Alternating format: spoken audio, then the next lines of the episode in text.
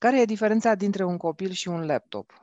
Ei bine, este o întrebare, o întrebare, după cum o să aflați din uh, interviul de astăzi, uh, născută din uh, viață, ca să spunem așa, dintr-o întâmplare reală. Este în același timp o călătorie personală prin religie, fizică și neuroștiințe. Este, de fapt, titlul cărții care se cheamă chiar așa. Care e diferența dintre un copil și un laptop? O călătorie personală prin religie, fizică și neuroștiințe, o carte scrisă de fizicianul Cristian Presură. Vorbim despre această carte cu Cristian Presură. O carte, eu i-aș spune mai degrabă o carte grea, Cristian Presură, pentru că încerci tu să afli adevărul. Ești uh, plecat în căutarea adevărului în cartea asta și te duci prin fizică, prin religie, prin neuroștiințe. Trebuie să fi fost un efort uh, fantastic să, să faci călătoria asta? Bună, Corina! Un efort de cunoaștere, chiar dacă e greu, îl faci cu plăcere atunci când ești însetat de cunoaștere. Așa este, doar că tu va trebui să ne explici cu cât de multă plăcere l-ai făcut uh, și spun asta gândindu-mă la întâmplarea care a generat, de fapt, titlul cărții tale. Da, într-adevăr. Uh, anul trecut am uh, dat un interviu pentru Hot News și, uh, și la un moment dat, mă rog, am fost întrebat despre aceste chestii profunde, da, dacă există Dumnezeu și așa mai departe. Și eu am încercat să explic atunci ce înseamnă de fapt materialism, așa cum îl vede un fizician și care este semnificația lui. Și eu înțeleg destul de bine materialismul pentru că fizica este materialistă, adică în fizică discutăm doar despre materie. Și atunci am explicat cum ceva patos, poate și puțin greșit, punând accentul pe alte lucruri, uh, faptul că în materialism nu există nicio diferență fundamentală între un copil și un laptop. Așa spune filozofia, asta este consecința logică a filozofiei. Ceea ce am adăugat eu este de neacceptat pentru noi oamenii. Ce am pățit? Ei, cineva din spectru politic a tăiat bucățica respectivă, nu e niciun, nicio diferență între un copil și un laptop, după care a promovat-o în mass media și pe social media și am ajuns să fiu un jurat de zeci de mii de români, crezând, românii respectiv, crezând că eu sunt un ateu din ăla rău, rău, rău de tot, care încerc să-i convin că nu e niciun fel de diferență între un copil și un laptop, când de fapt, eu în interviu spunem exact pe invers și când de fapt eu am trei copii acasă. Și totuși nu este o carte despre uh, cum ajungi victima fake news-urilor, despre cum se fabrică un fake news, este o carte despre știință. Așa este, pentru că eu m-am folosit uh, de această oportunitate pentru a duce la loc căutările mele care sunt de poate zeci de ani. Pentru că în timp ce eu scriam fizica povestită, ți aduce aminte, tu mi-ai luat prima oară interviu acum 5 ani de zile la fizica povestită la Gaudeamus. Exact. În momentele respective mă interesau și alte lucruri despre viață. Adică chiar dacă sunt fizician, totuși aș vrea să știu mult mai multe lucruri despre viață, despre biologie, despre creier, despre conștiință, cine suntem, religie, istorie și așa mai departe. Ești un om până la urmă și fizicienii sunt oameni. Absolut, absolut. Și ai aceste întrebări și fizica îți dă numai o parte dintre răspunsuri, dar nu, nu ți le dă pe toate. Adică trebuie să fii modești totuși. Și mi-am făcut tot timpul notițe, mi-am notat, am toate lucrurile astea încercam să, încercam să le pun în, în minte și atunci când a apărut uh, scandalul respectiv, m-am gândit mai puțin. Acum este momentul să le pun pe toate într-o carte, să le adun și să dau un răspuns coerent la aceste întrebări fundamentale ale vieții.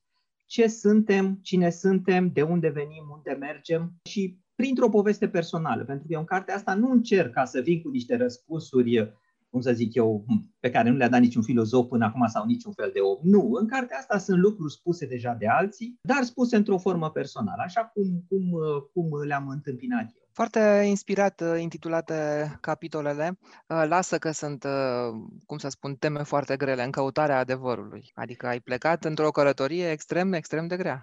Absolut, absolut. Și ăsta este de fapt șocul meu ca fizician, pentru că eu atunci când am apucat de fizică, I-am zis așa, fizica este singura care îmi spune ce este adevărul și fizica știe ce e lumea asta. Că de asta fac fizică, nu? Ca să aflu ce e, ce e lumea asta, adevărul. Și așa cum argumentez și în carte, am descoperit că, de fapt, fizica, în esență, nu spune ce este adevărul. Îți dă doar o pictură. Îți pictează lumea din jur din jur, dar nu spune efectiv ce este lumea din jur. Uh, și am exemple concrete în carte cu, de exemplu, electron. Ce este un electron? Este o biluță, este un câmp de energie uh, și așa mai departe, este un câmp electromagnetic și așa mai departe. Deci, la fiecare pas, când vrei te întrebi ce este electronul, afli o cu totul și cu totul alt răspuns. Și la sfârșit îți dai seama că de fapt nu știi ce este un singur electron. Și dacă nu știi ce e măcar un singur electron, vorba aceea, baza cosmosului nostru, atunci tu poți să pretinzi că știi adevărul? Foarte frumos uh, spus. Uh, la capitolul religie, aici pornise în căutarea adevărului. Ai ajuns la un moment dat la un capitol care se cheamă Raportul dintre știință și religie. Ei bine, atât cât să ne tentezi, suntem antagonici unii cu alții? Răspunsul ar fi că în sufletul nostru adeseori religia și știința sunt antagonice, pentru că întrebările sunt în sufletul nostru, dar noi ca oameni în societate nu trebuie să fim antagonici. Adică noi putem să trăim unii cu ceilalți foarte bine, atât timp cât ne, respect, ne respectăm, însă întrebările acestea fundamentale care sunt în interiorul omului conduc adesea la, la antagonisme. Și uh, fiecare dintre noi trebuie să-și găsească răspunsul într-un fel sau altul. Bun, dar nu poți să găsești un răspuns la o întrebare științifică în care nu crezi, de exemplu, dacă nu crezi în știință, punând un adevăr uh, din zona religiei, din domeniul religiei.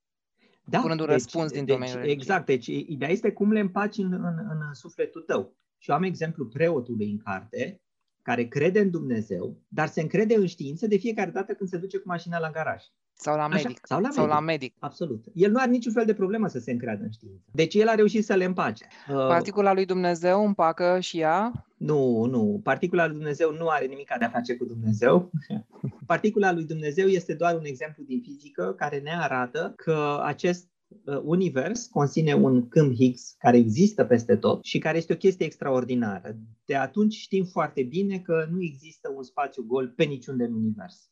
Oriunde noi credeam înainte că este vid, nu, avem acolo o grămadă de câmp Higgs. Poate greșesc, dar aș spune că ai avut două hai să spunem, dezamăgiri. Odată că fizica are limite, așa cum ai descoperit uh, ceva mai devreme în, în tinerețile tale, dar uh, iată vorbești tu și despre limitele matematicii. Da, absolut. Și acolo vorbesc despre Gödel despre faptul că această unealtă care este matematica cu care descoperim lumea, unealta în sine are niște limite. Deci nu numai că nu putem să cunoaștem lumea în adevărul ei, dar unealta pe care o folosim are limite. Ceea ce pe noi oamenii n-ar trebui să ne mire. Adică până la urmă noi avem doi ochi, două urechi și uh, oricum stăm aici pe acest pământ și încercăm să descoperim lumea atât cât putem. Da, ca să presimți că vom putea descoperi toată lumea, încă nu sunt așa de sigur. Tot adevărul, încă nu. De mult, mult, mult departe de așa ceva. Ori uh, matematica este un exemplu. Avem și o minte pe care ne folosim, avem un creier pe care îl folosim uh, suficient cât să înțelegem sau uh, de ce uneori suntem mai tentați să luăm drept adevăr adevărurile altora?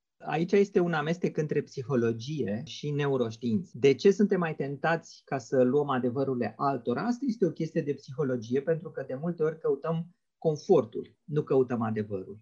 Și confortul pe care îl primim îl numim adevăr. Și felul ăsta ne-am liniștit. Eu nu vorbesc atât de mult despre aceste chestii psihologice, deși, atenție, am avut trei secțiuni, până la urmă le-am scos, care discutau și aceste uh, aspecte ale psihologiei însă am vrut ca să mă limitez la aspectul neuroștiinței, pentru că neuroștiințele sunt ceva ce eu am studiat uh, la serviciu, am făcut experimente, am, am, uh, am făcut cursuri uh, și înțeleg acele mecanisme ale neuroștiinței, ale neuronilor, din punctul de vedere al unui fizician, adică din punctul de vedere al, să spunem așa, fizicii moleculare. Și ăsta este punctul de vedere care apare în carte, împreună cu puncte de vedere adunate despre, de exemplu, pacienți care au atacuri cerebrale sunt chestii pe care iarăși eu le-am întâlnit uh, la serviciu, pentru că am lucrat cu astfel de situații în care avem scanere care scanează creierul și vrem să ne dăm seama uh, ce probleme are pacientul respectiv. Pe de altă parte, scrii tu că ai citit foarte mult despre neuroștiințe sau din domeniul neuroștiințelor până să te apuci să scrii despre neuroștiințe. Da, da, așa este. Am studiat și am citit cărțile uh, care sunt la universitate, cursurile care se fac despre neuroștiințe, pentru că le-am av- am avut nevoie de ele în cercetările mele pentru că specialitatea mea la serviciu este uh, de uh, fizician specialist în senzori medicali și, de exemplu, electroencefalograma este un exemplu de senzor, uh, de senzor medical.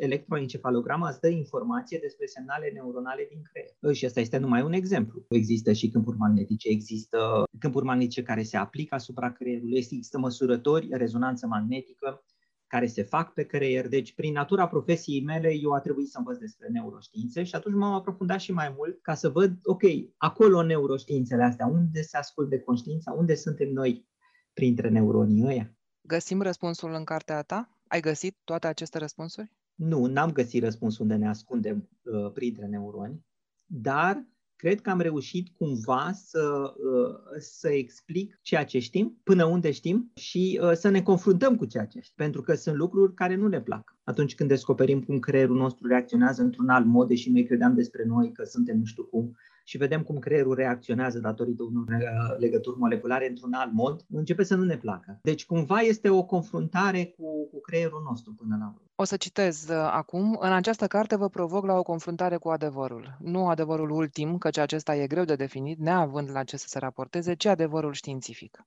Am încheiat citatul. De ce ar fi adevărul științific adevărul la care ar trebui să ne raportăm, Cristian Presura? Pe termen scurt, este adevărul științific este tipul de adevăr care a confirmat că poate să ne dea ceva înapoi. Adevărul științific de când a apărut pe scenă de acum câteva sute de ani, că vorbim de Galileo Galilei, că vorbim de Newton, că vorbim de Maxwell, că vorbim de Niels Bohr și așa mai departe, adevărul acesta științific ne-a dat medicină, ne-a dat tehnologie, ne-a dat o speranță mai mare de viață, un mod mai ușor de a trăi, cred eu, sunt convins de lucrul respectiv. Deci, adevărul științific a confirmat a confirmat. Și atunci, pe termen scurt în alegerile noastre, adevărul științific este un ghidaj cât se poate de bun. Care e diferența dintre un copil și un laptop? O carte a fizicianului Cristian Presură. Mulțumesc foarte mult, Cristian Presură. Restul adevărurilor și restul descoperirilor uh, le vor descoperi la rândul lor cei care vor citi această carte pe care vă recomand. Cristian Presură, așadar cercetător la Philips în uh, Olanda.